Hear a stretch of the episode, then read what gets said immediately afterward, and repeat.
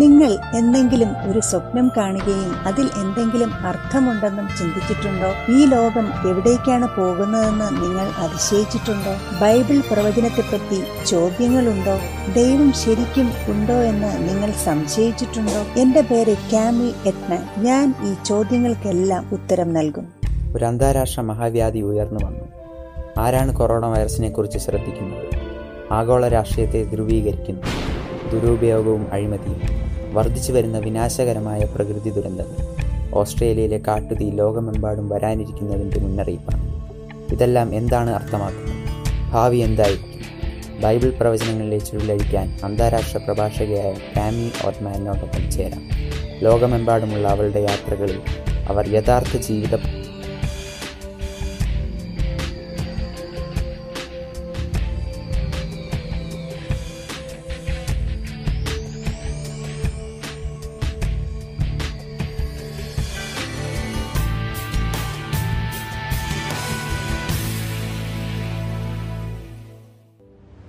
Greetings, friends. My name is Doctor Dwayne McKee, president of Adventist World Radio. We've been broadcasting for fifty years on about one thousand radio stations around the world internationally in one hundred thirty different languages. It's exciting as we see what is happening in today's world. And actually, we're starting to do something different just on YouTube, just for you. Kami Oetman, our vice president, who's done about three hundred fifty meetings herself, is going to bring to us unlocking Bible prophecies for these last days. This is such an exciting, thrilling series of meetings. You won't want to miss a one as she takes the Bible and unlocks the prophecies to bring us right to the day we're living in just before Jesus comes back. Don't miss a one. Bible പ്രവചനങ്ങളുടെ ചുരുളഴിക്കാം. ഞാൻ Cami Oetman, Adventist World റേഡിയോയുടെ vice president ആണ്. എൻ്റെ പ്രധാന ജോലി Bible അതിശയങ്ങൾ രേഖപ്പെടുത്തുകയാണ്. അതിൻ്റെ ഭാഗമായി ലോകമെമ്പാടും യാത്ര ചെയ്ത് യേശുവിൻ്റെ രക്ഷണീയ ശക്തിയുടെ സാക്ഷ്യങ്ങൾ പകർത്തുന്നു. ഞാനൊരിക്കൽ വടക്കൻ കൊറിയയിലായിരുന്നു. ഫിലിപ്പൈൻസിലെ തീവ്രവാദികളെ മുഖാമുഖമായി കാണുകയും സാംബിയയിലെ ആൾക്കാരെ നേരിട്ട് കാണുകയും ചെയ്തു. ദൈവം നമ്മുടെ ജീവിതത്തിൽ അതിശയിപ്പിക്കുന്ന കാര്യങ്ങൾ ചെയ്യുമെന്ന് പറയുകയും അത് ചെയ്തുമിരിക്കുന്നു. ഓരോ രാത്രിയിലും ഞാൻ നിങ്ങളോട് ദൈവത്തിൻ്റെ അതിശയങ്ങൾ പങ്കുവയ്ക്കാൻ ആഗ്രഹിക്കുന്നു. അത് നിങ്ങൾ ഒരിക്കലും നഷ്ടപ്പെടുത്തരുത്. മനസ്സിനെ പുളകം കൊള്ളിക്കുന്ന അനേകം അതിശയങ്ങൾ ഇനി വരുന്ന പതിനാല് ദിവസത്തിൽ ഞാൻ നിങ്ങളോട് സംസാരിക്കും. ഈ അനുഭവങ്ങൾ എൻ്റെ ജീവിതത്തിൽ ലൗകികമായും ആത്മീയമായും അനേകം മാറ്റങ്ങൾ വരും. ദൈവമാണ് എനിക്ക് വചനം പങ്കുവയ്ക്കാനുള്ള ദൗത്യം തന്നത്. ഞാൻ വിശുദ്ധ വേദപുസ്തകത്തിൽ വിശ്വസിക്കുന്നു, കാരണം ദൈവത്തിൻ്റെ പ്രവചനങ്ങൾ സത്യമാണ്. നമുക്കൊരുമിച്ച് പഠനം തുടരാം.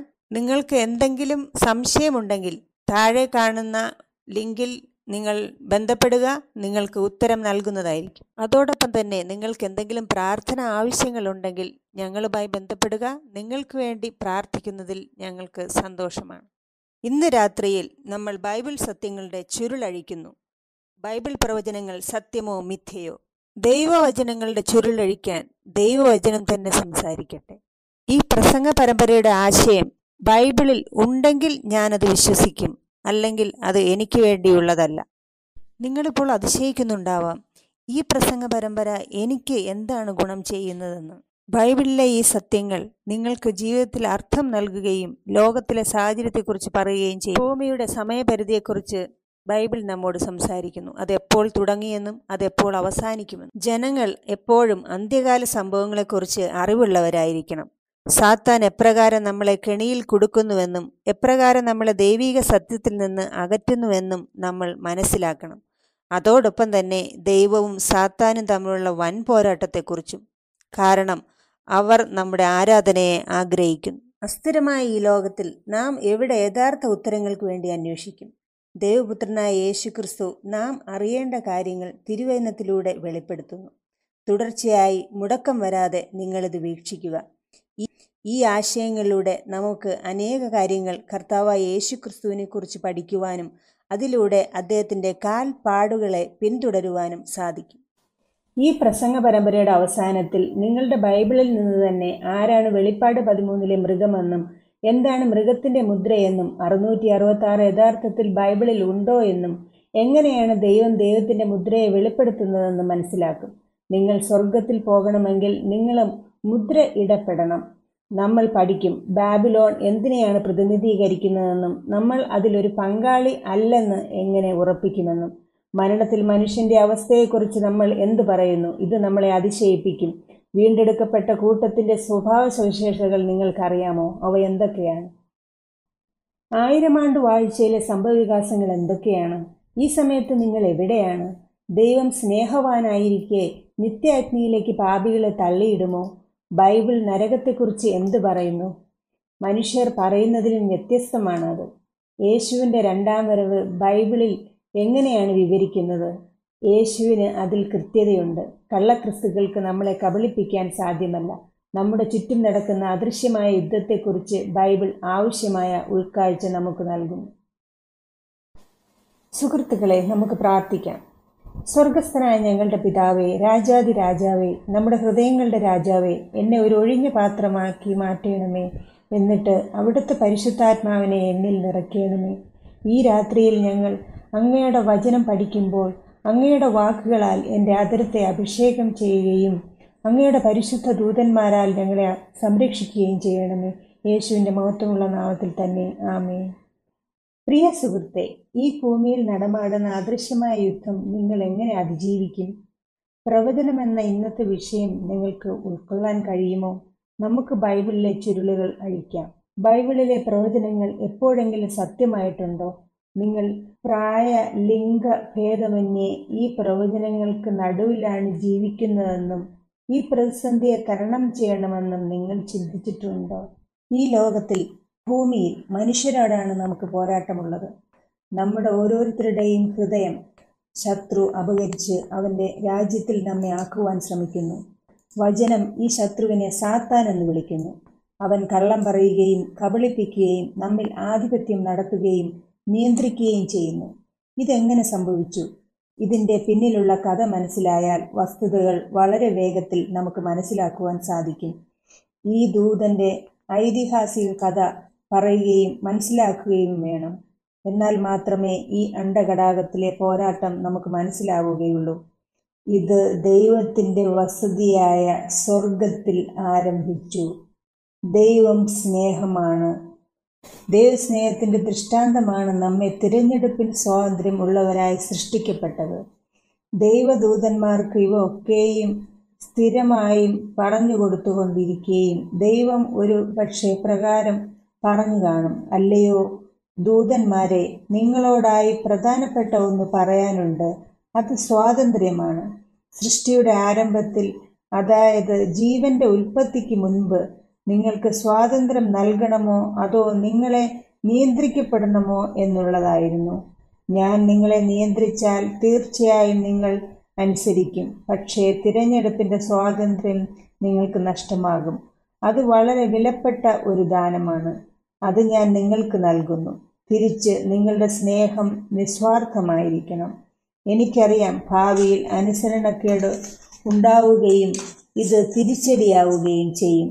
എന്നാൽ ആ വെല്ലുവിളി ഞാൻ ഏറ്റെടുക്കുന്നു. പ്രിയ സുഹൃത്തുക്കളെ, നമുക്കെല്ലാവർക്കും അറിയാവുന്നതുപോലെ തെറ്റ് സംഭവിച്ചു.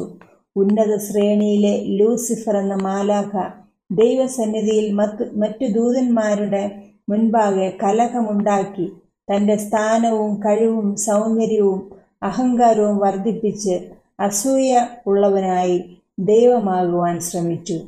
ഞാൻ ഞാൻ ഞാൻ എന്ന ഭാവം യെശയ്യാവ് പതിനാലിൻ്റെ പന്ത്രണ്ട് മുതൽ പതിനാറ് വരെ കാണുന്നു. അത് നമുക്ക് വായിക്കാം. യെശയ്യാവ് പതിനാലാം അധ്യായം അതിൻ്റെ പന്ത്രണ്ട് മുതൽ പതിനാറ് വരെയുള്ള വാക്യങ്ങൾ. അരുണോദയപുത്രനായ ശുക്ര, നീ എങ്ങനെ ആകാശത്തു നിന്ന് വീണു? ജാതികളെ താഴ്ത്തിക്കളഞ്ഞവനെ, നീ എങ്ങനെ വെട്ടേറ്റ് നിലത്തു വീണു? ഞാൻ സ്വർഗത്തിൽ കയറും, എൻ്റെ സിംഹാസനം ദൈവത്തിൻ്റെ നക്ഷത്രങ്ങൾക്ക് മീതെ വയ്ക്കും. ഉത്തരദിക്കിൻ്റെ അതിർത്തിയിൽ സമാഗമ പർവ്വതത്തിന്മേൽ ഞാൻ ഇരുന്നരുളും. ഞാൻ മേഘോന്നതങ്ങൾക്ക് മീതെ കയറും. ഞാൻ അത്യുന്നതനോട് സമനാകുമെന്നല്ലോ നീ ഹൃദയത്തിൽ പറഞ്ഞത്. എന്നാൽ നീ പാതാളത്തിലേക്ക്, നാശഭൂകത്തിൻ്റെ അടിയിലേക്ക് തന്നെ വീഴും. വെളിപ്പാട് പന്ത്രണ്ടിൻ്റെ ഏഴിൽ ഇപ്രകാരം പറയുന്നു: സ്വർഗത്തിൽ യുദ്ധമുണ്ടായി. മൂന്നിലൊന്ന് സ്വർഗീയ ദൂതന്മാരെ അതിക്രമത്തിനായി ലൂസിഫർ കൂട്ടുകയും അതിക്രമ ഹേതുവായി അവരെ ദൈവസന്നിധിയിൽ നിന്ന് തള്ളിയിടുകയും ചെയ്തു. അങ്ങനെ അവർ ഭൂമി എന്ന ചെറിയ ഗൃഹത്തിൽ പതിച്ചു. ഈ പോരാട്ടത്തിൻ്റെ ആരംഭത്തിൽ നമുക്ക് വേണ്ടി യുദ്ധം ചെയ്യുവാൻ ഒരു യോദ്ധാവിനെ ദൈവം വാഗ്ദത്തം ചെയ്തു. ആ യോദ്ധാവിൻ്റെ പേരാണ് ദൈവപുത്രനായ യേശു. അവൻ നമ്മെ വളരെയധികം സ്നേഹിക്കൊണ്ട് നമ്മെ രക്ഷിക്കുന്നതിന് ഒരു പദ്ധതി തയ്യാറാക്കി. ഉൽപ്പത്തി മുതൽ വെളിപ്പാട് വരെ നാം കാണുന്നത് സാത്താനാണോ ദൈവത്തിനാണോ നാം ഇടം കൊടുക്കുന്നത് എന്നാണ്. മനുഷ്യരായ നാം മനസ്സിലാക്കേണ്ടത് അദൃശ്യമായ ശക്തികൾ ഈ ഭൂമിയിൽ യുദ്ധത്തിലേർപ്പെട്ടിരിക്കുന്നു. ഇത് ജീവൻ മരണ പോരാട്ടമാണ് സുഹൃത്തുക്കളെ. വേദപുസ്തകത്തിലെ ആദ്യ വാക്യം തന്നെ ഈ യുദ്ധമേഖലയെ കാണിക്കുന്നതാണ്. ഉൽപ്പത്തി ഒന്നിൻ്റെ ഒന്നിൽ ആദിയിൽ ദൈവം ആകാശവും ഭൂമിയും സൃഷ്ടിച്ചു എന്നെഴുതിയിരിക്കുന്നു. ഇവ രണ്ട് യുദ്ധതലങ്ങളെ കാണിക്കുന്നു. ഒന്ന് ആകാശം, രണ്ട് ഭൂമി. ഉൽപ്പത്തി ഒന്നിൻ്റെ ഇരുപത്തിയാറിൽ ഇപ്രകാരം പറയുന്നു: നമ്മുടെ സാദൃശ്യത്തിൽ നമ്മുടെ സ്വരൂപത്തിൽ മനുഷ്യനെ ഉണ്ടാക്കാം എന്ന് മനുഷ്യർക്ക് അടക്കി വാഴുവാനുള്ള അധികാരം നൽകി. അടക്കി വാഴുക എന്നാൽ എന്താണ്? ഭരിക്കുക, അധികാരം നടത്തുക, അധിപതിയായിരിക്കുക എന്നാണ്. ഉൽപ്പത്തി ഒന്നിൻ്റെ ഇരുപത്തിയെട്ടിൽ ഇപ്രകാരം പറയുന്നു: നിങ്ങൾ സന്താനപുഷ്ടിയുള്ളവരായി പെരുകി ഭൂമിയിൽ നിറഞ്ഞ് അതിനെ അടക്കി സമുദ്രത്തിലെ മത്സ്യത്തിന്മേലും ആകാശത്തിലെ പർവ്വജാതിയിന്മേലും സകല ഭൂചര ജന്തുവിന്മേലും വാഴുവിൻ എന്ന് അവരോട് കൽപ്പിച്ചു.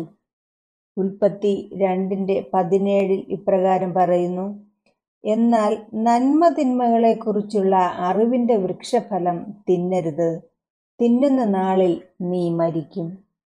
ഈ വൃക്ഷം കാണിക്കുന്നത് ആദാമിനും ഹവ്വയ്ക്കും ദൈവത്തിനെ തിരഞ്ഞെടുക്കണമോ വേണ്ടയോ എന്ന സ്വാതന്ത്ര്യത്തെയാണ്.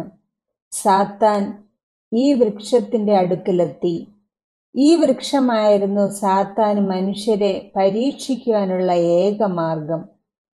എന്നാൽ സാത്താനിൽ തൻ്റെ വാസസ്ഥലം വികസിപ്പിക്കുവാൻ താൽപ്പര്യമുണ്ടായിരുന്നു. ആദാമും ഹൗവയും ഈ വൃക്ഷത്തിൻ്റെ അടുക്കൽ വരാൻ സാത്താൻ കാത്തിരുന്നു. ദൈവദൂതന്മാരോട് കള്ളം പറഞ്ഞതുപോലെ ഇവരോടും കള്ളം പറഞ്ഞ് ദൈവത്തിൽ നിന്ന് അകറ്റുവാൻ തക്കം പാർത്തു. ഉടൻ തന്നെ ഉൽപ്പത്തി ഒന്ന് രണ്ട് മൂന്ന് അധ്യായങ്ങളിൽ പോരാട്ടം ആരംഭിക്കുന്നത് കാണുവാൻ സാധിക്കും. സാത്താൻ വേഷപ്രച്ഛന്നനായി മനോഹരമായ പാമ്പിൻ്റെ രൂപത്തിൽ ഹൗവയുടെ മുൻപിലെത്തി. ദൈവത്തെ പോലെ ആകുവാൻ കഴിയും ഈ പഴം ഭക്ഷിച്ചാൽ എന്ന് സാത്താൻ അവളോട് പറഞ്ഞു. ദൈവം ആദാമിനും ഹൗവയ്ക്കും നൽകിയിരുന്ന തിരഞ്ഞെടുപ്പിന് സ്വാതന്ത്ര്യത്താൽ ഈ ലോകത്തിലുള്ള അവരുടെ അധികാരത്തെ സാത്താൻ വിറ്റു. വാസ്തവത്തിൽ സാത്താൻ അവരുടെ സ്വാതന്ത്ര്യത്തെ ഇല്ലാതാക്കുവാൻ കഴിയുമായിരുന്നില്ല. എന്നാൽ വാക്കുകളെ കോട്ടി വളച്ച് നുണ പറഞ്ഞ് സാത്താൻ അവരെ പക്ഷം ചേർത്തു. ദൈവ സ്വഭാവത്തെ സാത്താൻ ചോദ്യം ചെയ്തപ്പോൾ സാത്താൻ അവളെ നേടി എന്ന് മനസ്സിലായി. ആരംഭം മുതൽ തന്നെ സാത്താൻ ദൈവത്തിൻ്റെ സ്വഭാവത്തെ ചോദ്യം ചെയ്തിരുന്നു. യെഹസ്കേൽ ഇരുപത്തെട്ടിൻ്റെ പതിനാറിൽ ഇപ്രകാരം വായിക്കുന്നു: നിന്റെ വ്യാപാരത്തിൻ്റെ പെരുപ്പം നിമിത്തം നിന്റെ അന്തർഭാഗം സാഹസം കൊണ്ട് നിറഞ്ഞ് നീ പാപം ചെയ്തു. ഇവിടെ സാത്താൻ തൻ്റെ വ്യാപാരം നടത്തുകയാണ്. മനുഷ്യന് ദൈവത്തെ പോലെ ആകാമെന്ന് സാത്താൻ പറയുന്നു. ഹവ്വ അത് വിശ്വസിച്ചു. എന്നാൽ വേദപുസ്തകം പറയുന്നത് ആദാം ഇതൊന്നും അറിഞ്ഞിരുന്നില്ല, എങ്കിലും ഹവ്വയെ സ്നേഹിച്ചിരുന്നു. നിർഭാഗ്യവശാൽ അവൻ ദൈവത്തിന് പകരം അവളെ സ്നേഹിച്ചു, അവളെ അനുഗമിച്ചു. ലൂക്കോസ് നാലിൻ്റെ ആറിൽ സാത്താൻ ഈ ലോകത്തെ തൻ്റെ പരിധിയിൽ ആക്കിയിരിക്കുന്നു എന്നും യേശുവിനെ പരീക്ഷിക്കുന്നതിലൂടെ കാണുവാൻ സാധിക്കും. ലൂക്കോസ് നാലിൻ്റെ ആറിൽ ഇപ്രകാരം പറയുന്നു: ക്ഷണനേരത്തിൽ അവന് കാണിച്ചു, ഈ അധികാരമൊക്കെയും അതിൻ്റെ മഹത്വവും നിനക്ക് തരാം, അത് എങ്കിൽ ഏൽപ്പിച്ചിരിക്കുന്നു, എനിക്ക് മനസ്സുള്ളവന് ഞാൻ കൊടുക്കുന്നു. ഈ വാക്യത്തിലൂടെ സാത്താൻ തൻ്റെ അധികാരപരിധി കാണിച്ചിരിക്കുന്നു. അങ്ങനെ യേശുവിനെ പരീക്ഷിക്കുന്നു. പൂർവകാലത്ത് ആരോ സാത്താൻ ഈ ഭൂമിയുടെ അധികാരം നൽകിയിരിക്കുന്നതായി ഇവിടെ കാണാം. സാത്താന് അത് ഇല്ല എന്ന് യേശു വാദിക്കുന്നുമില്ല. അല്ല സാത്താനെ, നിനക്ക് അതിന് അധികാരമില്ല എന്ന് യേശു പറഞ്ഞില്ല. കാരണം യേശുവിനറിയാമായിരുന്നു ആദാമും ഹൗവയും ദൈവവും അവർക്ക് നൽകിയിരുന്ന അധികാരത്തെ വിറ്റുകളഞ്ഞു എന്നുള്ളത്. ഇപ്പോൾ സാത്താന് ഈ അവകാശം ഉന്നയിക്കാൻ സാധിക്കുമോ? കർത്താവ് യേശു ക്രിസ്തുവും പൗലൂസും സാത്താൻ്റെ ഈ അധികാരത്തെ ചൂണ്ടിക്കാണിക്കുന്നു. യോഹന്നാൻ പന്ത്രണ്ട് മുപ്പത്തൊന്നിൽ ഈ ലോകത്തിൻ്റെ പ്രഭുവിനെ താഴേക്ക് തള്ളിയിട്ടിരിക്കുന്നു. യേശു ക്രിസ്തു സാത്താൻ ഈ ലോകത്തിൻ്റെ പ്രഭു എന്ന് നാമവും നൽകുന്നു. അപ്പോസ്തലനായ പൗലോസ് രണ്ട് കൊരിന്ത്യർ നാലിൻ്റെ നാലിൽ സാത്താനെ ഈ ലോകത്തിൻ്റെ ദൈവമെന്ന് പറഞ്ഞിരിക്കുന്നു. എഫേസർ രണ്ടിൻ്റെ രണ്ടിൽ അനുസരണക്കേടിൻ്റെ മക്കളിൽ വ്യാപരിക്കുന്ന ആത്മാവിൻ്റെ അധിപതി എന്നും പറയുന്നു. ഒന്ന് യോഹന്നാൻ അഞ്ചിൻ്റെ പത്തൊമ്പതിൽ സർവ്വലോകവും ദുഷ്ടൻ്റെ അധീനതയിൽ കിടക്കുന്നു എന്ന് പറയുന്നു. ഏറ്റവും പ്രചാരത്തിലുള്ള അഭിപ്രായമാണ് നമ്മുടെ സംസ്കാരത്തെ സ്വാധീനിക്കുന്നത്. സമൂഹം എപ്പോഴും ജഡത്തിലുള്ളതും ജഡത്തെയും അഹങ്കാരത്തെയും പ്രണയിക്കുന്നു. എന്നാൽ അതൊക്കെയും സാത്താൻ്റെ തത്വങ്ങളാണ്. ഈ ലോകം മുഴുവനും നിയന്ത്രിക്കുന്ന ദൈവത്തിൻ്റേതല്ല. അദൃശ്യമായ യുദ്ധത്തിലേക്കുള്ള ഒരു ഉൾക്കാഴ്ച നാം ഇവിടെ കാണുന്നു. ഇയ്യോബ് ഒന്നിൻ്റെ ഒന്നിൽ ഇപ്രകാരം പറയുന്നു: ഊസ് ദേശത്ത് ഇയ്യോബ് എന്നു പേരുള്ള ഒരു പുരുഷനുണ്ടായിരുന്നു. അവൻ നിഷ്കളങ്കനും നേരുള്ളവനും ദൈവഭക്തനും ദോഷം വിട്ടകലുന്നവനും ആയിരുന്നു. ഇയ്യോബ് ഒന്നിൻ്റെ ആറിൽ ഇപ്രകാരം പറയുന്നു: ഒരു ദിവസം ദൈവപുത്രന്മാർ യഹോവയുടെ സന്നിധിയിൽ നിൽപ്പാൻ ചെന്നു. അവരുടെ കൂട്ടത്തിൽ സാത്താനും ചെന്നു. ഇതൊരു സംഘടനയാണ് കാണിക്കുന്നത്. ഒരു സമയത്ത് ദൈവം യോഗം വിളിക്കുകയും ആ യോഗത്തിൽ ദൈവമക്കൾ പല ഗോളങ്ങളിൽ നിന്നും യാത്ര ചെയ്ത് സ്വർഗത്തിൽ ചെല്ലുന്നതും പതിവായിരുന്നു. സാത്താൻ ഇപ്പോൾ ദൈവസന്നിധിയിലായിരിക്കുകയാണ്. ഇയ്യോബ് ഒന്നിൻ്റെ ഏഴിൽ ദൈവം സാത്താനോട് ഒരു ചോദ്യം ചോദിക്കുകയാണ്: നീ എവിടെ നിന്ന് വരുന്നു? ദൈവം നീ ഇവിടെ എന്ത് ചെയ്യുന്നു എന്നല്ല ചോദിച്ചത്, ഇവിടെ നിന്നും ഇറങ്ങിപ്പോക എന്നും പറഞ്ഞില്ല. അതിന് മറുപടിയായി സാത്താൻ അഹങ്കാരത്തോടെ ഞാൻ ഭൂമിയിൽ ഊടാടി സഞ്ചരിച്ചിട്ട് വരുന്നു എന്ന് പറഞ്ഞു. ഇങ്ങനെ പറയുന്നതിലൂടെ ഭൂമി തൻ്റെ സാമ്രാജ്യമാണെന്നാണ് സാത്താൻ അവകാശപ്പെടുന്നത്. മറ്റു ഗോളങ്ങളിൽ നിന്നുള്ള അധികാരികൾക്ക് ഈ യോഗത്തിൽ പങ്കെടുക്കുവാൻ അവകാശമുണ്ടെങ്കിൽ ഭൂമിയിൽ നിന്നുള്ള അധികാരം തനിക്ക് ആണ് എന്ന് സാത്താൻ പറയുന്നു. അതിന് മറുപടിയായി എൻ്റെ ദാസനായ ഇയ്യോബിൽ നീ ദൃഷ്ടി വെച്ചുവോ എന്ന് ദൈവം ചോദിച്ചു. അതിന് സാത്താൻ ഇയ്യോബ് ഒന്നിൻ്റെ ഒമ്പതിൽ അതിൻ്റെ മറുപടി കാണുന്നു. അതിന് സാത്താൻ യഹോവയോട്: വെറുതെയോ ഇയ്യോബ് ദൈവഭക്തനായിരിക്കുന്നത്? നീ അവനും അവൻ്റെ വീട്ടിനും അവനുള്ള സകലത്തിനും ചുറ്റും വേലി കെട്ടിയിട്ടില്ലയോ? നീ അവൻ്റെ പ്രവൃത്തിയെ അനുഗ്രഹിച്ചിരിക്കുന്നു. അവൻ്റെ മൃഗസമ്പത്ത് ദേശത്ത് പെരുകിയിരിക്കുന്നു. തൃക്കൈ നീട്ടി അവനുള്ളതൊക്കെയും തൊടുക. അവൻ നിന്നെ മുഖത്തു നോക്കി ത്യജിച്ചു പറയും എന്ന് ഉത്തരം പറഞ്ഞു. പ്രിയ സുഹൃത്തുക്കളെ, മനുഷ്യൻ ദൈവത്തിൻ്റെ സംരക്ഷണത്തിനായി ആവശ്യപ്പെടുമ്പോൾ ദൈവം അത് നൽകും. മനുഷ്യനും ദൈവവും തമ്മിലുള്ള സഹകരണത്തിലൂടെ മാത്രമേ ഇത് സാധിക്കുകയുള്ളൂ. നിങ്ങൾ നിങ്ങളുടെ പടയെ വിളിക്കേണ്ടതുണ്ട്. ഇത് ഈ ഭൂമിയിൽ നാം ചെയ്യുന്ന നിയമാനുസരണമാണ്. സംരക്ഷണത്തിനായി നാം ആവശ്യപ്പെടണം. ഇയ്യോബ് ഒന്നിൻ്റെ പതിനാലിൽ സാത്താൻ ദൈവത്തെ വെല്ലുവിളിക്കുന്നു. നീ അവന് ചുറ്റും കെട്ടിയിരിക്കുന്ന വേലി മാറ്റിയാൽ അവൻ നിന്നെ മുഖത്തു നോക്കി ശപിക്കും. ഇയ്യോബ് ദൈവത്തെ തള്ളിപ്പറഞ്ഞിരിക്കുന്നു എങ്കിൽ ഇയ്യോബിനെ സംരക്ഷിക്കുവാൻ ദൈവത്തിനാമായിരുന്നില്ല. അപ്പോൾ ഇയ്യോബിനെ സാത്താൻ്റെ പരിധിയിൽ വരുത്തുമായിരുന്നു. അപ്പോസ്തലനായ പൗലോസ് രണ്ട് കൊരിന്ത്യർ നാലിൻ്റെ നാലിൽ സാത്താനെ ഈ ലോകത്തിൻ്റെ ദൈവം എന്ന് പറഞ്ഞിരിക്കുന്നു.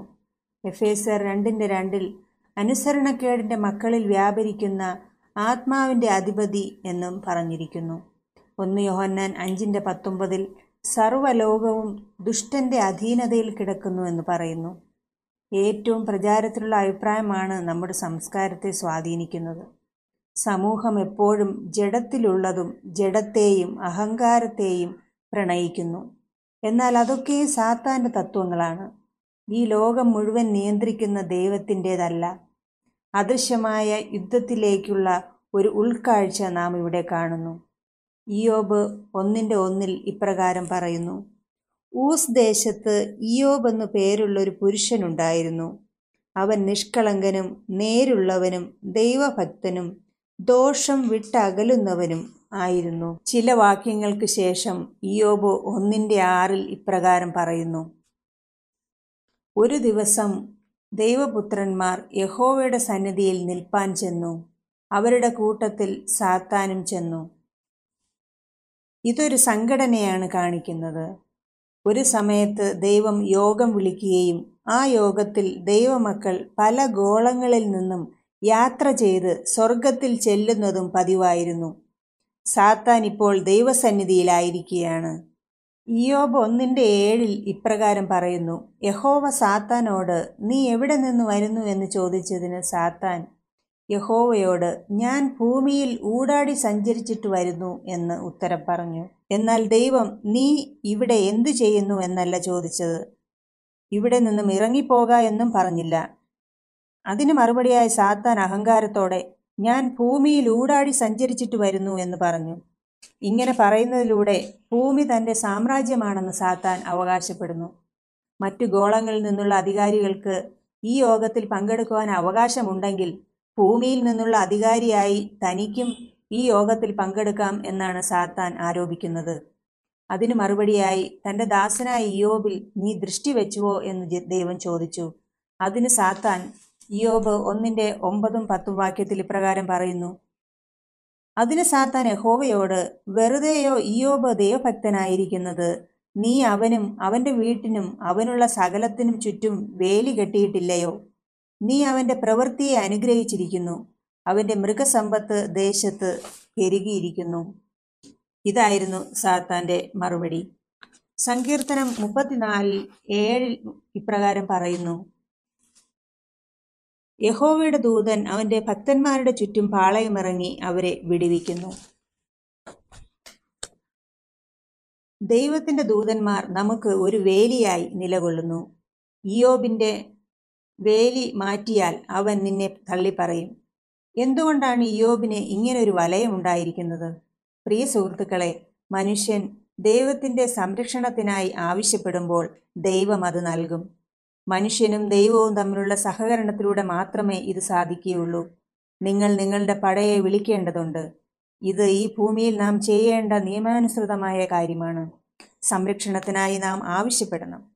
ഇയ്യോബ് ഒന്നിൻ്റെ പതിനാലിൽ സാത്താൻ ദൈവത്തെ വെല്ലുവിളിക്കുന്നു: നീ അവന് ചുറ്റും കെട്ടിയിരിക്കുന്ന വേലി മാറ്റിയാൽ അവൻ നിന്നെ മുഖത്തു നോക്കി ശപിക്കും.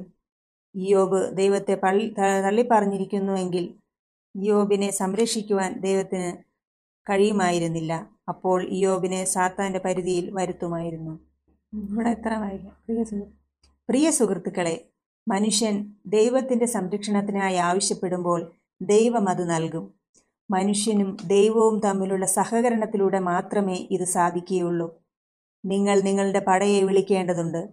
ഇത് ഈ ഭൂമിയിൽ നാം ചെയ്യേണ്ടുന്ന നിയമാനുസരണമായ കാര്യമാണ്. സംരക്ഷണത്തിനായി നാം ആവശ്യപ്പെടണം. ഇയ്യോബ് ഒന്നിൻ്റെ പതിനാലിൽ സാത്താൻ ദൈവത്തെ വെല്ലുവിളിക്കുന്നു: നീ അവന് ചുറ്റും കെട്ടിയിരിക്കുന്ന വേലി മാറ്റിയാൽ അവൻ നിന്നെ മുഖത്തു നോക്കി ശപിക്കും.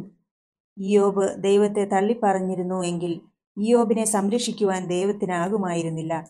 അപ്പോൾ ഇയ്യോബിനെ സാത്താൻ്റെ പരിധിയിൽ വരുത്തുമായിരുന്നു. എന്നാൽ ഇയ്യോബ് യഹോവയുടെ നാമം വാഴ്ത്തപ്പെടുമാറാകട്ടെ എന്ന് പറഞ്ഞുകൊണ്ട് ദൈവഭാഗത്ത് നിലകൊണ്ടു. ഇങ്ങനെയുള്ള യുദ്ധം പല സമയത്തും ഉണ്ടാകും. സാത്താൻ ജനങ്ങളെ വശീകരിക്കുകയും ദൈവത്തെ പുകഴ്ത്തുന്നതിന് പകരം ശപിക്കുവാൻ ഇടയാക്കും. ഒരു പാപിയുടെ സാത്താനെതിരെയുള്ള ഏക പ്രതിവിധി പ്രാർത്ഥനയാണ്. പ്രാർത്ഥന ഒരു യുദ്ധമുറയാണ്. എന്നാൽ അതിശയമെന്ന് പറയട്ടെ, അനേകരും പ്രാർത്ഥിക്കുവാൻ മറന്നുപോകുന്നു. അപ്പോൾ സാത്താൻ അവരുടെ ജീവിതത്തിൽ ആധിപത്യമെടുക്കുന്നു. എനിക്ക് നിങ്ങളോട് ഒരു ആശ്ചര്യപ്പെടുത്തുന്ന വാർത്ത പങ്കുവയ്ക്കുവാനുണ്ട്. ഉൽപ്പത്തി മൂന്നിൻ്റെ പതിനഞ്ചിൽ ഒരു പ്രവചനം നാം കാണുന്നു. ഒരു രക്ഷകനെക്കുറിച്ച് അവിടെ വെളിപ്പെടുത്തുന്നു. നമുക്ക് വാഗ്ദത്ത പ്രകാരം ഒരു യോദ്ധാവുണ്ട്. ആദാമിനോടും ഹവ്വയോടും ദൈവം സാത്താനെക്കുറിച്ച് പറയുന്നു: ഞാൻ ശത്രുത്വം ഉണ്ടാക്കുമെന്ന്, നിന്റെ സന്തതിക്കും അവളുടെ സന്തതിക്കും തമ്മിൽ. അവൻ നിന്റെ തല തകർക്കും, നീ അവൻ്റെ കുതികാൽ തകർക്കും. ഇവിടെ ദൈവം വീണ്ടെടുക്കുന്ന സ്ത്രീ വേദപുസ്തകത്തിൽ ദൈവത്തിൽ സഭയെ പ്രതിനിധാനം ചെയ്യുന്നു. ശ്രദ്ധിക്കുക, ആദാം ഹൗവയിൽ നിന്നും ഭൂമി നീ ഏറ്റെടുത്തു, എന്നാൽ ഞാൻ ഒരു മകനെ സ്ത്രീയിൽ ജനിച്ചവനായി ഭൂമിയിലേക്ക് അയക്കും. അവനൊരു യോദ്ധാവായിരിക്കും. അവൻ നിന്നെ വ്യാപൃതനാക്കും, അവൻ നിന്റെ തല തകർക്കും. സാത്താനെ, നീ അവനെ മുറിവേൽപ്പിക്കുക മാത്രം ചെയ്യും. തീർച്ചയായും സാത്താൻ പ്രതിരോധിക്കും. ഈ മുൻനിർണയം സാത്താൻ മനസ്സിലാക്കുമ്പോൾ അവൻ്റെ രോമങ്ങൾ എഴുന്നേൽക്കും, അവനും യുദ്ധത്തിന് തയ്യാറാകും. തീർച്ചയായും, കാരണം സാത്താൻ സ്വർഗത്തിലെ മൂന്നിലൊന്ന് ദൂതന്മാരെ നേടിയിരുന്നു. ഇപ്പോൾ ആദാമിനെയും ഹൗവയെയും തെറ്റിക്കുകയും ദൈവത്തിനെതിരെ വെല്ലുവിളി ഉയർത്തിയിരിക്കുകയും ചെയ്യുകയാണ്. സാത്താൻ വിജയിക്കും എന്ന ആഗ്രഹത്തോടുകൂടി പൊരുതുന്നു, എന്നാൽ അവൻ്റെ മാർഗത്തിൽ സംഭവിക്കുന്നത് എന്താണെന്ന് അറിയില്ല. സൈന്യത്താൽ യുദ്ധം ജയിക്കുമെന്ന് സാത്താൻ കരുതുന്നു, എന്നാൽ ദൈവം ഉപയോഗിക്കുന്ന ആയുധങ്ങൾ എപ്രകാരമുള്ളതെന്ന് സാത്താൻ അറിയാൻ കഴിയുന്നില്ല. ഒരുവൻ വന്ന് അവൻ്റെ തല തകർക്കും എന്നറിയാം, എന്നാൽ ദൈവം തന്നെയാണ് സാത്താൻ്റെ തല തകർക്കാൻ വരുന്നതെന്ന് അവനോട് പറഞ്ഞിട്ടില്ല.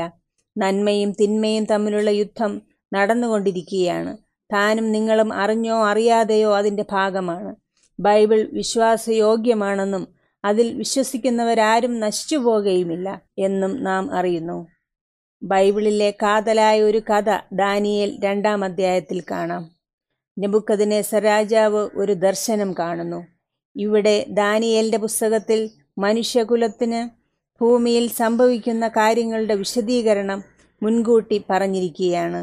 ദൈവത്തെക്കുറിച്ച് യെശയ്യാവിൻ്റെ പ്രവചനത്തിൽ നാൽ നാൽപ്പത്തി എട്ടാം അധ്യായം പത്താം വാക്യത്തിൽ എന്താണ് പറഞ്ഞിരിക്കുന്നതെന്ന് നമുക്ക് നോക്കാം. ഇതാ, ഞാൻ നിന്നെ ഊതിക്കഴിച്ചിരിക്കുന്നു, വെള്ളിയെപ്പോലെ അല്ലാതാനും. ഞാൻ നിന്നെ കഷ്ടതയുടെ ചൂളയിൽ ആകുന്നു ശോധന കഴിച്ചത്. ദൈവം ആരംഭത്തിൽ തന്നെ അവസാനം അറിയിക്കാമെന്ന് ഇവിടെ വ്യക്തമായി നമ്മോട് പറയുന്നു. അങ്ങനെയെങ്കിൽ ദാനിയേൽ രണ്ട് എത്രമാത്രം പ്രാധാന്യമുള്ളതാണ്. ദാനിയേലിൻ്റെ പുസ്തകം ആയിരക്കണക്കിന് വർഷങ്ങൾക്ക് മുൻപ് എഴുതിയതാണെങ്കിലും ആധുനിക കാലത്തിലും അതിന് പ്രസക്തിയുണ്ട്. ദാനിയേൽ പ്രവാചകൻ ദൈവത്തിൽ നിന്ന് അരുളപ്പാട് ലഭിച്ച് രാജ്യങ്ങളുടെ ഭാവി എഴുതിവെച്ചു. ഈ ചെറിയ പ്രവചനം വെളിപ്പാട് പുസ്തകത്തിലെ പ്രവചനങ്ങളുടെ കെട്ടഴിക്കുവാൻ സഹായകരമാണ്. നന്മതിന്മകളുടെ പോരാട്ടത്തിൻ്റെ കഥയറിയുവാൻ ക്രിസ്തുവിന് അറുന്നൂറ് വർഷം മുമ്പുള്ള മഹാപട്ടണമായിരുന്നു ബാബിലോൺ. നമുക്കങ്ങോട്ടേക്ക് പോകാം. സ്വർണ്ണ നിർമ്മിതമായ ബാബേൽ സാമ്രാജ്യത്തിൻ്റെ ഉള്ളറകളിലേക്ക് പോകാം. ഇപ്പോൾ രാത്രിയാണ്. രാജാവ് കിടക്കമേൽ ഉറങ്ങുകയാണ്. അപ്പോൾ ഇതാ ഭയാനകമായ ഒരു ദർശനം. പെട്ടെന്ന് ഞെട്ടിയുണർന്ന് ഉറക്കം നഷ്ടപ്പെട്ടു. ഉറക്കമുണർന്ന ഉടൻ ദർശനം മറന്നു പോവുകയും ചെയ്തു. എന്നാൽ അത് അസാധാരണമായിരുന്നു എന്ന് രാജാവിന് അറിയാമായിരുന്നു. തീർച്ചയായും ഒരു പ്രവാചക ദർശനമായിരുന്നു അത്. അടുത്ത രണ്ടായിരത്തി അഞ്ഞൂറ് വർഷങ്ങൾക്ക് ദൈവം കരുതിവെച്ച പദ്ധതി. ദാനിയേൽ രണ്ടിന്റെ ഒന്ന് വായിക്കുക. നെബുക്കദ്നേസർ രാജാവിന്റെ വാഴ്ചയുടെ രണ്ടാം ആണ്ടിൽ നെബുക്കദ്നേസർ ഒരു സ്വപ്നം കാണുന്നു. ആത്മാവ് അവനെ ശല്യപ്പെടുത്തുകയും അവന് ഉറക്കം നഷ്ടപ്പെടുകയും ചെയ്തു. രാജാവ് വളരെയധികം പ്രകോപിതനാവുകയും അസ്വസ്ഥനാവുകയും ചെയ്തു. അവൻ തൻ്റെ ജ്ഞാനികളെയും മന്ത്രവാദികളെയും ആഭിചാരകന്മാരെയും ലക്ഷണം നോക്കുന്നവരായി കൽദേരെയും വിളിച്ചുകൂട്ടി. ഇപ്പോൾ നിങ്ങൾ ചിന്തിക്കും, എത്ര പ്രാകൃതമാണിതെന്ന്. ഈ മനുഷ്യന് ഒരു ദർശനമുണ്ടാവുകയും മറ്റുള്ളവരെ വിളിച്ചു വരുത്തുകയും ചെയ്യുന്നു. പ്രാചീനകാലത്ത് അത് അപ്രകാരമായിരുന്നു. അവരെ അകത്തളങ്ങളിലുള്ള ബുദ്ധിമാന്മാരായി കണക്കാക്കപ്പെട്ടിരുന്നു. ഇവരിൽ ഓരോ ഗണത്തിനും അവരവരുടേതായ ജോലി ഉണ്ടായിരുന്നു. മന്ത്രവാദികൾ മന്ത്രമുഴുവിടും, ആഭിചാരകന്മാർ ആഭിചാരക്രിയയിലൂടെ ഉൾപൂവുകളെ അറിയുവാൻ ശ്രമിക്കും, ജ്യോത്സ്യന്മാർ നക്ഷത്രങ്ങളെ നോക്കി ഭാവി പറയും. ഇതൊരു പ്രാചീന പതിവായിരുന്നോ, അതോ ഇപ്പോഴും അവ നിലനിൽക്കുന്നുണ്ടോ? ഇപ്പോൾ പ്രസിഡന്റുമാരും പ്രധാനമന്ത്രിമാരും ഇത് ഉപയോഗിക്കുന്നുണ്ടോ? അതെ, അവർ ചെയ്യുന്നു. നെബുക്കദ്നേസർ കൽപ്പിച്ചു, ഞാൻ രാത്രി കണ്ട ദർശനം എന്താകുന്നു, അവയുടെ അർത്ഥമെന്താണ്? അത് പ്രാധാന്യമുള്ളതെന്ന് എനിക്കറിയാം, പക്ഷേ ഞാനത് ഓർക്കുന്നില്ല. എൻ്റെ ദർശനത്തിൻ്റെ അർത്ഥമെന്താണ്? ജ്ഞാനികൾ ഉത്തരം പറഞ്ഞു. ദാനിയേൽ പ്രവചനം രണ്ടാം അധ്യായം നാലാം വാക്യം നമുക്ക് വായിക്കാം. അതിന് കൽദയർ ആരാമ്യ ഭാഷയിൽ രാജാവിനോട്, രാജാവ് ദീർഘായുസുണ്ടായിരിക്കട്ടെ. സ്വപ്നം അടിയങ്ങളോട് കൽപ്പിച്ചാലും അർത്ഥം ബോധിപ്പിക്കാം എന്ന് ഉണർത്തിച്ചു. രാജാവ് കോപിതനായി, ഞാൻ ദർശനമെന്തെന്ന് അറിയുന്നില്ല. രാജാവ് കോപിതനായി ഞാൻ ദർശനമെന്തെന്ന് അറിയുന്നില്ല നിങ്ങൾക്കത് കാണാൻ സാധിക്കുന്നില്ലേ? ദൈവം അത് അവന്റെ മനസ്സിൽ നിന്ന് മറച്ചുവെച്ചു. അങ്ങനെ ദാനിയേൽ രണ്ടാം അധ്യായത്തിൽ ഒമ്പതാം വാക്യത്തിൽ രാജാവ് കൽപ്പിച്ചു, അതായത് സ്വപ്നം പറയുക, അങ്ങനെ നിങ്ങൾക്ക് വ്യാഖ്യാനിക്കാൻ കഴിയുമെന്ന് ഞാൻ മനസ്സിലാക്കും. മറ്റൊരർത്ഥത്തിൽ നിങ്ങൾക്ക് വ്യാഖ്യാനിക്കാൻ കഴിയുമെന്ന് അഭിനയിക്കേണ്ട, നിങ്ങൾ ഭാവി കാണുകയും അവ എന്നെ അറിയിക്കുകയും ചെയ്യേണ്ടതാണ്. ഞാൻ കണ്ട സ്വപ്നം പറയുക. അങ്ങനെ ദാനിയേൽ രണ്ടിന്റെ പത്തിൽ നാം വായിക്കുന്നത് പോലെ രാജസന്നിധിയിൽ കൽദയർ ഉത്തരം ബോധിപ്പിച്ചത്, രാജാവിന്റെ കാര്യം അറിയിപ്പാൻ കഴിയുന്ന ഒരു മനുഷ്യനും ഭൂമിയിലില്ല. എത്രയും മഹാനും ബലവാനുമായ ഏതൊരു രാജാവും ഇങ്ങനെയുള്ള കാര്യം ഒരു മന്ത്രവാദിയോടോ ആഭിചാരകന്മാരോടോ കൽദയരോടോ ഒരിക്കലും ചോദിച്ചിട്ടില്ല. കൂട്ടത്തിൽ ഏറ്റവും വിദ്യാസമ്പന്നരായ കൽദയ ജ്ഞാനികൾ രാജാവിനെ എതിർത്തു. ഈ ഭൂമിയിൽ ആരും തന്നെ രാജാവ് കൽപ്പിച്ച കാര്യം ചെയ്യാൻ കഴിവുള്ളവരായി ഇല്ല. വാസ്തവത്തിൽ അത് ശരിയാണ്. കാരണം രാജാവ് ചോദിച്ചത് ആർക്കും പറയുവാൻ കഴിയില്ല. ദൈവം രാജാവിന്റെ മനസ്സിൽ നിന്ന് പോലും ഈ സ്വപ്നം മാറ്റിയിരുന്നു. അങ്ങനെ വ്യാജ ആത്മാവുള്ളവർക്കാർക്കും വ്യാഖ്യാനിക്കാൻ കഴിഞ്ഞില്ല. സ്വർഗത്തിലെ ദൈവത്തിന് മാത്രമേ രാജാവ് കിടക്കമേൽ തന്ന സ്വപ്നം അറിയാമായിരുന്നുള്ളൂ. അതിൻ്റെ അർത്ഥം വിവരിക്കാനും കഴിയുമായിരുന്നുള്ളൂ. രാജാവ് കൊട്ടാരത്തിലെ ജ്ഞാനികളെ കൊല്ലുവാനുള്ള ഉത്തരവ് പുറത്തിറക്കി. ദാനിയേലിൻ്റെ ചെവിയിലും അത് മുഴങ്ങി. ദാനിയേലും രാജാവിൻ്റെ ഒരു ഉപദേശകനായിരുന്നു. ദാനിയേലിന് രാജസന്നിധിയിൽ നിൽക്കുവാനുള്ള അനുവാദം ലഭിച്ചു. ദാനിയേലും രാജാവിന്റെ ഒരു ഉപദേശകനായിരുന്നു. ദാനിയേലിന് രാജസന്നിധിയിൽ നിൽക്കുവാനുള്ള അനുവാദം ലഭിച്ചു. രാജാവേ, എനിക്ക് സമയം നൽകുക, ഞാൻ പോയി സ്വർഗത്തിലെ ദൈവത്തോട് യാചിക്കട്ടെ. സ്വർഗത്തിലെ ദൈവം ദർശനം വെളിപ്പെടുത്തും. ഞാൻ മടങ്ങി വന്ന് സ്വപ്നം എന്താണെന്ന് നിന്നോട് പറയും എന്ന് പറഞ്ഞു. അങ്ങനെ ദാനിയേൽ ദൈവത്തോട് പ്രാർത്ഥിച്ചു. ദർശനത്തിൻ്റെ പൊരുൾ ദാനിയേലിന് വെളിപ്പെടുത്തി. പ്രിയ സുഹൃത്തുക്കളെ, ദൈവത്തിൻ്റെ മർമ്മം പ്രാർത്ഥിക്കുന്നവർക്ക് വെളിപ്പെടുത്തി കൊടുക്കും.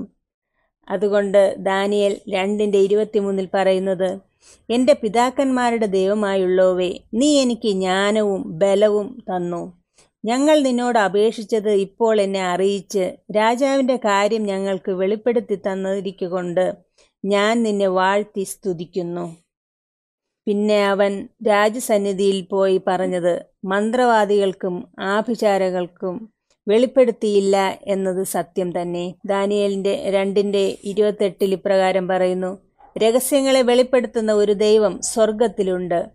അവൻ ഭാവി കാലത്ത് സംഭവിപ്പാനിരിക്കുന്നത് നെബുക്കദ്നേസർ രാജാവിനെ അറിയിച്ചിരിക്കുന്നു. സ്വപ്നവും പള്ളിമെത്തയിൽ വച്ച് തിരുമനസ്സിൽ ഉണ്ടായ ദർശനങ്ങളും ആവിത്. എങ്കിലും രഹസ്യങ്ങളെ വെളിപ്പെടുത്തുന്ന ഒരു ദൈവം സ്വർഗത്തിലുണ്ട് എന്ന് അവൻ പറയുന്നു.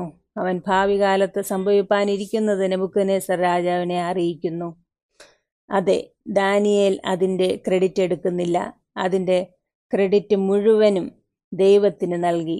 ഇത് വളരെ പ്രധാനപ്പെട്ടതാണ്. ഈ ഭൂമിയിൽ രണ്ട് മത സംവിധാനങ്ങളുണ്ട്. ഒന്ന് മനുഷ്യനിർമ്മിതവും മറ്റേത് ദൈവം സ്ഥാപിച്ചതുമാകുന്നു. മനുഷ്യനിർമ്മിതമായ മതത്തിൻ്റെ പക്ഷം പിടിക്കുന്നത് ആരെന്ന് നമുക്കറിയാം. നാം ഈ പഠനത്തിലൂടെ പോകുമ്പോൾ അത് വളരെ വ്യക്തമാവും. ദാനിയേൽ രണ്ടിൻ്റെ ഇരുപത്തൊന്നിൽ ഇപ്രകാരം വായിക്കുന്നു, അവൻ കാലങ്ങളെയും സമയങ്ങളെയും മാറ്റുന്നു. അവൻ രാജാക്കന്മാരെ നീക്കുകയും രാജാക്കന്മാരെ വാഴിക്കുകയും ചെയ്യുന്നു. അവൻ ജ്ഞാനികൾക്ക് ജ്ഞാനവും വിവേകികൾക്ക് ബുദ്ധിയും കൊടുക്കുന്നു. ദൈവം രാജാക്കന്മാരെ വാഴിക്കുകയും മാറ്റുകയും ചെയ്യുന്നു. എപ്രകാരമാണ് സാമ്രാജ്യങ്ങൾ ഉടലെടുക്കുന്നതെന്നും അവ ഇല്ലാതാകുന്നതെന്നും വ്യക്തമാകുന്നു. ഈ പ്രവചന പഠനം ദാനിയേലിൻ്റെ കാലത്തെ ബാബിലോൺ മുതൽ മേദ്യ, പാർസ്യ, യവന, റോമ സാമ്രാജ്യത്തിലേക്ക് നയിക്കുന്നു. അതുകൊണ്ട് ദാനിയേൽ രണ്ടാം അധ്യായം നമ്മുടെ കാലത്തേക്കും ഉള്ളതാകുന്നു. ദാനിയേലിന് ദൈവം വെളിപ്പെടുത്തി കൊടുത്തതിനൊത്ത് ദാനിയേൽ രണ്ടിൻ്റെ മുപ്പത്തൊന്നിൽ ഇങ്ങനെ കാണുന്നു, ദർശനമോ വലിയൊരു ബിംബം, വലിപ്പമേറിയതും വിശേഷ ശോഭയുള്ളതുമായ ആ ബിംബം തിരുമുൻപിൽ നിന്നു. അതിൽ രൂപം ഭയങ്കരമായിരുന്നു.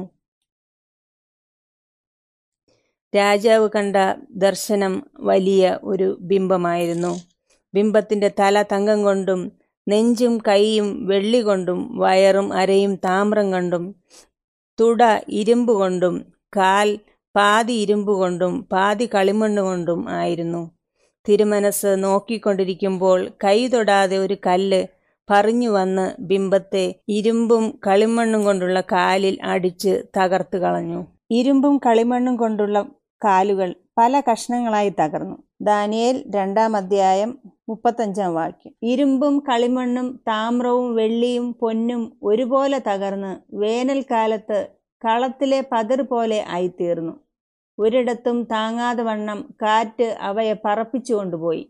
ബിംബത്തെ അടിച്ച കല്ല് ഒരു മഹാപർവ്വതമായി തീർന്നു, ഭൂമിയിലൊക്കെയും നിറഞ്ഞു. മുപ്പത്തിയാറ് മുതൽ മുപ്പത്തിയെട്ട് വരെ ഇപ്രകാരം പറഞ്ഞിരിക്കുന്നു: മനുഷ്യർ പാർക്കുന്നിടത്തൊക്കെയും അവരെയും കാട്ടിലെ മൃഗങ്ങളെയും ആകാശത്തിലെ പക്ഷികളെയും അവൻ തൃക്കയിൽ തന്ന് എല്ലാറ്റിനും തിരുമനസ്സിലെ അധിപതിയാക്കിയിരിക്കുന്നു. പൊന്നുകൊണ്ടുള്ള തല തിരുമനസ്സുകൊണ്ട് തന്നെ. തിരുമനസ്സിലെ ശേഷം തിരുമേനിയേക്കാൾ താണതായ മറ്റൊരു രാജ്യത്വവും സർവഭൂമിയിലും വാഴുവാനിരിക്കുന്നതായി താമ്രം കൊണ്ടുള്ള മൂന്നാമതൊരു രാജ്യത്വവും ഉത്ഭവിക്കും. ഇതാണ് സ്വപ്നം. ഇനി ഇതിൻ്റെ വ്യാഖ്യാനം രാജാവിന് മുൻപിൽ പറയാം. രാജാവേ, നീ രാജാക്കന്മാരുടെ രാജാവാകുന്നു. അങ്ങാണ് സ്വർണം കൊണ്ടുള്ള തല. തല ബാബിലോണിലെ അഥവാ നെബുക്കദ്നേസറിൻ്റെ രാജ്യത്തെ പ്രതിനിധീകരിക്കുന്നു. ഈ രാജഭരണം അറുന്നൂറ്റി അഞ്ച് ബി സി മുതൽ അഞ്ഞൂറ്റി മുപ്പത്തി ഒമ്പത് ബി സി വരെ ആയിരുന്നു. ലോകത്തിൽ വച്ച് ഏറ്റവും സമ്പന്നവും മഹത്വമേറിയതുമായ സാമ്രാജ്യം നെബുക്കദ്നേസർ പടുത്തുയർത്തി. അവൻ്റെ സാമ്രാജ്യം സ്വർണം കൊണ്ട് നിറഞ്ഞതായിരുന്നു. ഒരു ദൈവാലയത്തിൽ തന്നെ അദ്ദേഹം പതിനെട്ട് ടൺ സ്വർണം ഉപയോഗിച്ചിരുന്നു. അത് ഏകദേശം പതിനാറായിരം കിലോഗ്രാം വരും. തൻ്റെ ഭാര്യയ്ക്ക് വേണ്ടി ലോകത്തിലെ തന്നെ അത്ഭുതമായ തൂക്ക് ഉദ്യാനം ഉണ്ടാക്കുകയും ചെയ്തു. സ്വർണം വിലപിടിപ്പുള്ള ഒരു ലോഹമാണ്. എന്നാൽ വെള്ളിയും വിലപിടിപ്പുണ്ട്, പക്ഷേ അതിന് കട്ടി കൂടുതലാണ്. ഓരോ ഭരണകൂടവും മനുഷ്യനിർമ്മിതമായ തത്വങ്ങൾ പൂർവ്വ ഭരണകൂടത്തിൽ നിന്ന് ഏറ്റെടുക്കുന്നു. അങ്ങനെ അവർ കൂടുതൽ കൂടുതൽ കട്ടിയുള്ളതായി കാലിലെത്തുമ്പോൾ ഇരുമ്പായി തീരുന്നു. നെബുക്കദ്നേസർ വിചാരിച്ചു അവൻ്റെ സാമ്രാജ്യം ഒരിക്കലും നശിക്കയില്ല എന്ന്. മുഴുവൻ രാഷ്ട്രങ്ങളും അവൻ്റെ മുമ്പിൽ കുമ്പിട്ടു. ദാനിയേൽ രാജാവിനെ ചൂണ്ടി പറഞ്ഞു, നിന്റെ സാമ്രാജ്യം മാഞ്ഞു പോകും. അഹങ്കാരിയായ രാജാവ് പറഞ്ഞു, ഇല്ല, ഒരിക്കലും മായുകയില്ല. പെട്ടെന്ന് തന്നെ അവൻ താഴ്മ വരുത്തി പറഞ്ഞു, അവിടുത്തെ സന്നിധിയിൽ ഞാൻ ആശ്രയിക്കുന്നു. എന്നാൽ പെട്ട് അതിനുശേഷം അവൻ ഹൃദയം കഠിനപ്പെടുത്തുകയും ബാബിലോൺ എന്നെന്നും നിലനിൽക്കുമെന്ന് ചിന്തിക്കുകയും ചെയ്തു. എൻ്റെ സ്വർണം കൊണ്ടുള്ള സാമ്രാജ്യം ഒരിക്കലും നശിച്ചു പോകുകയില്ല. അത് വെള്ളിയിലേക്കോ താമ്രത്തിലേക്കോ ഇരുമ്പിലേക്കോ പോവുകയില്ല. ഞാൻ സ്വന്തമായി തല മുതൽ കാൽ വരെ സ്വർണം കൊണ്ടുള്ളൊരു ബിംബം ഉണ്ടാക്കും. ഇവിടെ നെബുക്കദ്നേസർ എന്താണ് വാസ്തവത്തിൽ പറയുന്നത്? അവൻ സ്വർഗത്തിലെ ദൈവത്തെ ധിക്കരിക്കുകയായിരുന്നു. അവൻ പറയുന്നു, ദൈവമേ, ഞാൻ നിന്നെ എതിർക്കുന്നു. ഞാൻ ഒരു സാമ്രാജ്യമുണ്ടാക്കും, അത് നിനക്ക് നശിപ്പിപ്പാൻ കഴിയുകയില്ല. ഈ കാലത്തിൽ നമുക്ക് ഇതുപോലെ ദൈവത്തിൻ്റെ സാമ്രാജ്യത്തെ എതിർക്കുന്ന ഒരു സാമ്രാജ്യത്തെ കാണുവാൻ കഴിയുമോ? അതെ, നമുക്ക് കാണുവാൻ സാധിക്കും. അത് വളരെ നിർഭാഗ്യകരവുമാണ്. എന്നാലും അതാണ് വാസ്തവം. എന്നാൽ നാം വിഷമിക്കേണ്ട ആവശ്യമില്ല. ദൈവത്തിന് നമ്മെക്കുറിച്ച് ഒരു പദ്ധതിയുണ്ട്. അവനത് കാത്തു സൂക്ഷിച്ചിട്ടുണ്ട്. നമുക്ക് വായിക്കാം. ദാനിയേൽ രണ്ടാം അധ്യായം മുപ്പത്തിരണ്ടാം വാക്യം. ബിംബത്തിൻ്റെ തല തങ്കം കൊണ്ടും നെഞ്ചും കൈയും വെള്ളി കൊണ്ടും വയറും അരയും താമ്രം കൊണ്ടും തുട ഇരുമ്പ് കൊണ്ടും കാൽ പാതി ഇരുമ്പ് കൊണ്ടും പാതി കളിമണ്ണ് കൊണ്ടും ആയിരുന്നു. അതിൻ്റെ നെഞ്ചും കൈയും വെള്ളി കൊണ്ട് ബാബിലോണിന് ശേഷം വേറെ ഒരു സാമ്രാജ്യം ഉയർന്നു വന്നു. മേദ്യരും പേർഷ്യരും ആയിരുന്നു ആ സാമ്രാജ്യം. അവർ ബാബിലോണിനെ അട്ടിമറിച്ചു. നിങ്ങൾ പ്രവചനത്തിൻ്റെ അർത്ഥം ചിന്തിക്കേണ്ട ആവശ്യമില്ല. പകരം നിങ്ങൾ ദാനിയേൽ രണ്ടാം അധ്യായം മുപ്പത്തൊമ്പതാം വാക്യം തിരുമനസ്സിലെ ശേഷം തിരുമേനിയേക്കാൾ താണതായ മറ്റൊരു രാജ്യത്വവും സർവഭൂമിയിലും വാഴുവാനിരിക്കുന്നതായി താമ്രം കൊണ്ടുള്ള മൂന്നാമതൊരു രാജ്യത്വവും ഉത്ഭവിക്കും. ബൈബിൾ പ്രവചനം നേരത്തെ തന്നെ പ്രവചിച്ചിരുന്നു. ബാബിലോൺ സാമ്രാജ്യം അധികനാൾ നിലനിൽക്കുകയില്ലെന്നും വേറൊരു സാമ്രാജ്യം വരുമെന്നും ചരിത്രം ഇതിന് സാക്ഷ്യം പറയുന്നു. ദാനിയേൽ അഞ്ചാം അധ്യായത്തിൽ നെബുക്കദ്നേസർ രാജാവിൻ്റെ കൊച്ചുമകനായ ബെൽഷസർ രാജാവ് തൻ്റെ ആയിരക്കണക്കിന് പ്രഭുക്കന്മാർക്ക് ഒരു മദ്യവിരുന്നൊരുക്കി. അതിൽ വീഞ്ഞ് ഒഴുകുകയായിരുന്നു. സംഗീതവും പുരുഷന്മാരും സ്ത്രീകളുമായിട്ടുള്ള നൃത്തവും ഒപ്പം ഒഴുകിയെത്തി. മോഹിപ്പിക്കുന്ന സംഗീതത്തിനും മോഹിപ്പിക്കുന്ന അധാർമികതയ്ക്കും ഇടയിൽ ദൈവം ആ വിരുന്നിനെ തടസ്സപ്പെടുത്തി. ഒരു മനുഷ്യൻ്റെ കൈവിരലുകൾ പുറപ്പെട്ട് വിളക്കിന് നേരെ രാജധാനിയുടെ ചുവരിൻ്റെ വെള്ളമേൽ എഴുതി മേനെ മേനെ തെക്കേൽ ഊർഫസീൻ എന്നുവച്ചാൽ തുലാസിൽ നിന്നെ തൂക്കി കുറവുള്ളവനായി കണ്ടിരിക്കുന്നു. അങ്ങനെ രാജ്യത്വം വിഭജിച്ച് മേദ്യർക്കും പേസ്യർക്കും കൊടുത്തു. ദാനിയേലിൻ്റെ വിവരണം ഏതൊരു ബാബിലോണിയൻ ചരിത്ര പുസ്തകത്തിലും കാണാം. മേദ്യരുടെയും പേർസ്യരുടെയും ജനറലായ സൈറസ് ബാബിലോണിയൻ സാമ്രാജ്യം അട്ടിമറിച്ചു. സൈറസ് ജനിക്കുന്നതിന് നൂറ്റി അൻപത് വർഷങ്ങൾക്ക് മുമ്പ് തന്നെ ദൈവം ഇത് പ്രവചിച്ചു. യെശയ്യാ പ്രവാചകൻ അറുന്നൂറ്റി എൺപത് ബി സിയിൽ എഴുതിയ അതിശയിപ്പിക്കുന്ന പ്രവചനത്തിലേക്ക് നമുക്ക് നോക്കാം. യെശയ്യാവ് നാൽപ്പത്തി അഞ്ചിൻ്റെ ഒന്നിൽ ഇപ്രകാരം പറയുന്നു: യഹോവ തൻ്റെ അഭിഷിക്തനായ കോരശിനോട് ഇപ്രകാരം അരുളി ചെയ്യുന്നു, അവന് ജാതികളെ കീഴടക്കി രാജാക്കന്മാരുടെ അരക്കച്ചകളെ അഴിക്കേണ്ടതിനും കതകുകൾ അവന് തുറന്നിരിക്കേണ്ടതിനും വാതിലുകൾ അടയാതിരിക്കേണ്ടതിനും ഞാൻ അവൻ്റെ വലങ്കൈ പിടിച്ചിരിക്കുന്നു. സുഹൃത്തുക്കളെ, ഇതാണ് ശരിക്കും സംഭവിച്ചത്. അവൻ്റെ പടയാളികൾ കിടങ്ങുകൾ കുഴിക്കുകയും അങ്ങനെ യൂഫ്രാത്തേസ് നദിയുടെ വഴി തിരിച്ചുവിടുകയും അതിനെ വറ്റിക്കുകയും ചെയ്തു. എന്നിട്ട് അവർ ബാബിലോണിലെ മതിലുകളിലേക്ക് ഗമിച്ചു. തുറന്നുകിടന്ന വാതിലിലൂടെ അവർ പട്ടണത്തിലെത്തി. ബൈബിൾ ഒരു സാധാരണ പുസ്തകമല്ല. അതിലെ പ്രവചനങ്ങൾ തീർച്ചയായും സത്യമാണ്. ദാനിയേൽ രണ്ടിൻ്റെ മുപ്പത്തി ഒമ്പതിൽ ഇപ്രകാരം വായിക്കുന്നു: തിരുമനസ്സിലെ ശേഷം തിരുമേനിയേക്കാൾ താണതായ മറ്റൊരു രാജ്യത്വവും സർവഭൂമിയിലും വാഴുവാനിരിക്കുന്നതായി താമ്രം കൊണ്ടുള്ള മൂന്നാമതൊരു രാജ്യത്വവും ഉത്ഭവിക്കും. അലക്സാണ്ടർ ചക്രവർത്തി താമ്ര ആയുധങ്ങളുമായി തൻ്റെ സൈന്യത്തെ നയിച്ചു.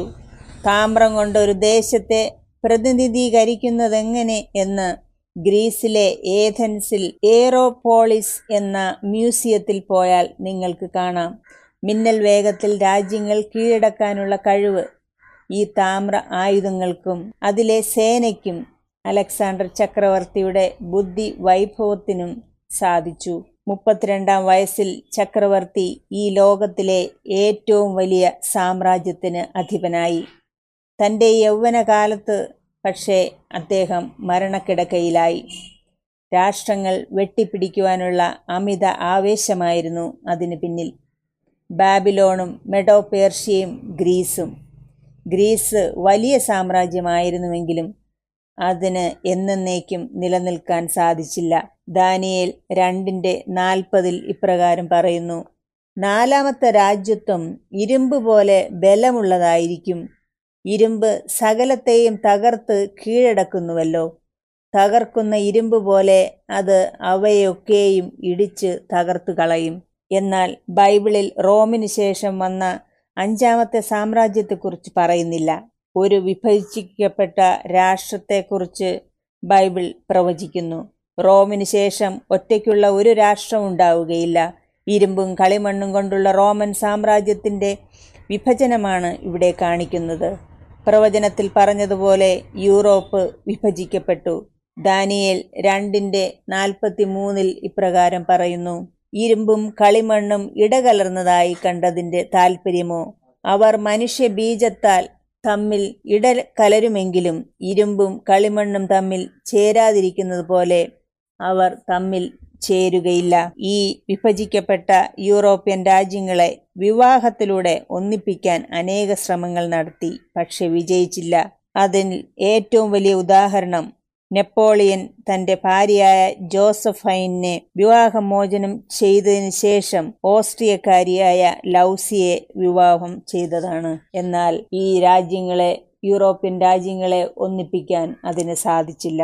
അവന്റെ വേദപഠന കാലത്ത് അവന് ദാനിയേലിലെയും വെളിപ്പാടിലെയും പ്രവചനങ്ങളിൽ കൗതുകമുണ്ടായി.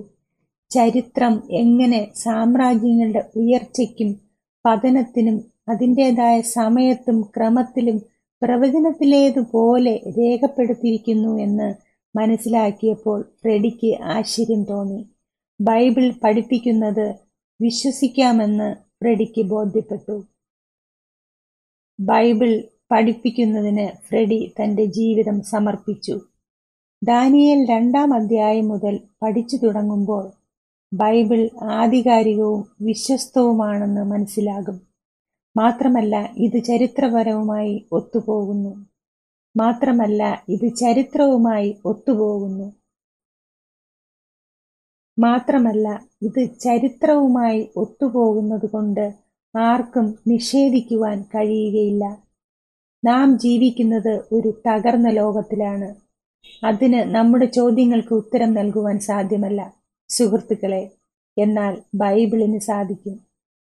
നാം ഇപ്പോൾ പഠിച്ച ആ ബിംബത്തിന്റെ കാലുകളിലെ വിരലുകളുടെ കാലത്താണ് നാം ജീവിക്കുന്നത്.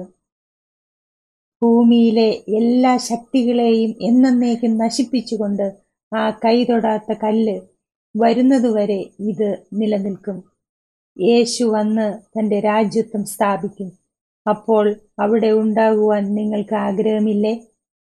ആ നാൾ വരെയും ഈ ലോകം നിങ്ങളെ താലോലിക്കും. ഈ ലോകത്തിലെ ഒന്നിനും യേശുവിനെ അതിശയത്തോടെ കാണുവാൻ സാധിക്കുകയില്ല. അവൻ എല്ലാത്തിൻ്റെയും മൂടി അവൻ എല്ലാത്തിനെയും മൂടി വയ്ക്കുകയും നമ്മോട് പേടിക്കേണ്ട എന്ന് പറയുകയും ചെയ്യും. അവനിൽ വിശ്വസിച്ചാൽ മാത്രം മതി. നമ്മെ വളരെയധികം സ്നേഹിക്കുന്ന നമ്മുടെ രാജാവും രക്ഷകനുമായ ദൈവം സ്വർഗത്തിലുണ്ടെന്നും ആ ദൈവം ഭൂമിയുടെ ചരിത്രം ദാനിയേൽ രണ്ടിലൂടെ പറഞ്ഞു എന്നും നാം വിശ്വസിക്കണം. അവൻ പ്രവചിച്ചതുപോലെ എല്ലാം സംഭവിച്ചു. അവൻ വ്യക്തവും ഒരിക്കലും മാറാത്തവനുമാണ്. ഓരോ വാക്കും വിശ്വസിക്കാം. ഈ രാത്രിയിൽ യേശു നിങ്ങളുടെ അടുത്തേക്ക് വന്ന് അവൻ്റെ ഹൃദയത്തിലേക്ക് സ്വാഗതം ചെയ്യുന്നു. ദൈവത്തെയും അവൻ്റെ രാജ്യത്തെയും അറിയുവാനുള്ള തീരുമാനം ഇന്ന് നമുക്കെടുക്കാം. സുഹൃത്തെ, ഇന്ന് രാത്രിയിൽ നിങ്ങളുടെ ഹൃദയവും മനസ്സും ദൈവത്തിൻ്റെ രാജ്യത്തിന് അവകാശപ്പെടാൻ സാധിക്കുമോ? അതെ എന്നാണ് നിങ്ങളുടെ ഉത്തരമെങ്കിൽ താഴെ കാണുന്ന ലിങ്കിൽ നിങ്ങൾ ക്ലിക്ക് ചെയ്യുക. ഞങ്ങൾ നിങ്ങൾക്ക് വേണ്ടി പ്രാർത്ഥിക്കും. അവസാനമായി നമുക്ക് ഏവർക്കും ചേർന്ന് പ്രാർത്ഥിക്കാം. സ്വർഗസ്ഥനായ ഞങ്ങളുടെ പിതാവേ, നീ മഹത്വമുള്ള ദൈവമാണ്. സാമ്രാജ്യങ്ങളെ പണിയുവാനും മാറ്റുവാനും കഴിവുള്ള ദൈവം. നമ്മെ എങ്ങനെ സംരക്ഷിക്കുമെന്നും സഹായിക്കുമെന്നും ഞങ്ങളെ മുൻകൂട്ടി അറിയിച്ചതിനാൽ ഈ രാത്രിയിൽ ഞങ്ങൾ നന്ദി പറയുന്നു. ഞങ്ങൾ നിന്നെ ആശ്രയിക്കുന്നു. യേശുവിൻ്റെ പരിശുദ്ധവും ശക്തിയുള്ളതുമായ നാമത്തിൽ തന്നെ, ആമേൻ. സുഹൃത്തുക്കളെ, ഞാൻ നിങ്ങളെ നാളെയും കാണാൻ ആഗ്രഹിക്കുന്നു. യേശുക്രിസ്തു വരുന്നതിന് തൊട്ടു മുൻപ് സംഭവിക്കുന്ന ദൈവത്തെയും അവൻ്റെ രാജ്യത്തെയും അറിയുവാനുള്ള തീരുമാനം ഇന്ന് നമുക്കെടുക്കാം. സുഹൃത്തെ, ഇന്ന് രാത്രിയിൽ നിങ്ങളുടെ ഹൃദയവും മനസ്സും ദൈവത്തിൻ്റെ രാജ്യത്തിന് അവകാശപ്പെടാൻ സാധിക്കുമോ? അതെ എന്നാണ് നിങ്ങളുടെ ഉത്തരമെങ്കിൽ താഴെ കാണുന്ന ലിങ്കിൽ നിങ്ങൾ ക്ലിക്ക് ചെയ്യുക. ഞങ്ങൾ നിങ്ങൾക്ക് വേണ്ടി പ്രാർത്ഥിക്കും. അവസാനമായി നമുക്ക് ഏവർക്കും ചേർന്ന് പ്രാർത്ഥിക്കാം. സ്വർഗസ്ഥനായ ഞങ്ങളുടെ പിതാവേ, നീ മഹത്വമുള്ള ദൈവമാണ്. സാമ്രാജ്യങ്ങളെ പണിയുവാനും മാറ്റുവാനും കഴിവുള്ള ദൈവം.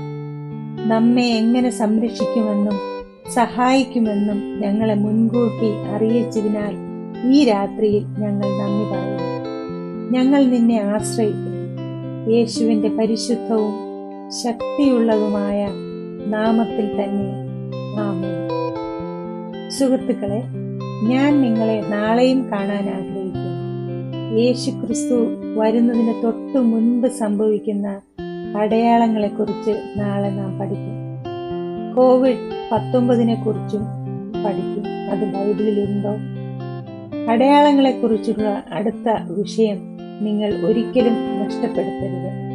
ദൈവം നമ്മെ വളരെയധികം സ്നേഹിക്കുന്നത് കൊണ്ടാണ് ഈ മുന്നറിയിപ്പുകൾ നൽകുന്നത്, അല്ലാതെ പേടിപ്പെടുത്താനല്ല. ദൈവത്തിൻ്റെ വഴി തിരഞ്ഞെടുക്കുക. എല്ലാവർക്കും ശുഭരാത്രി.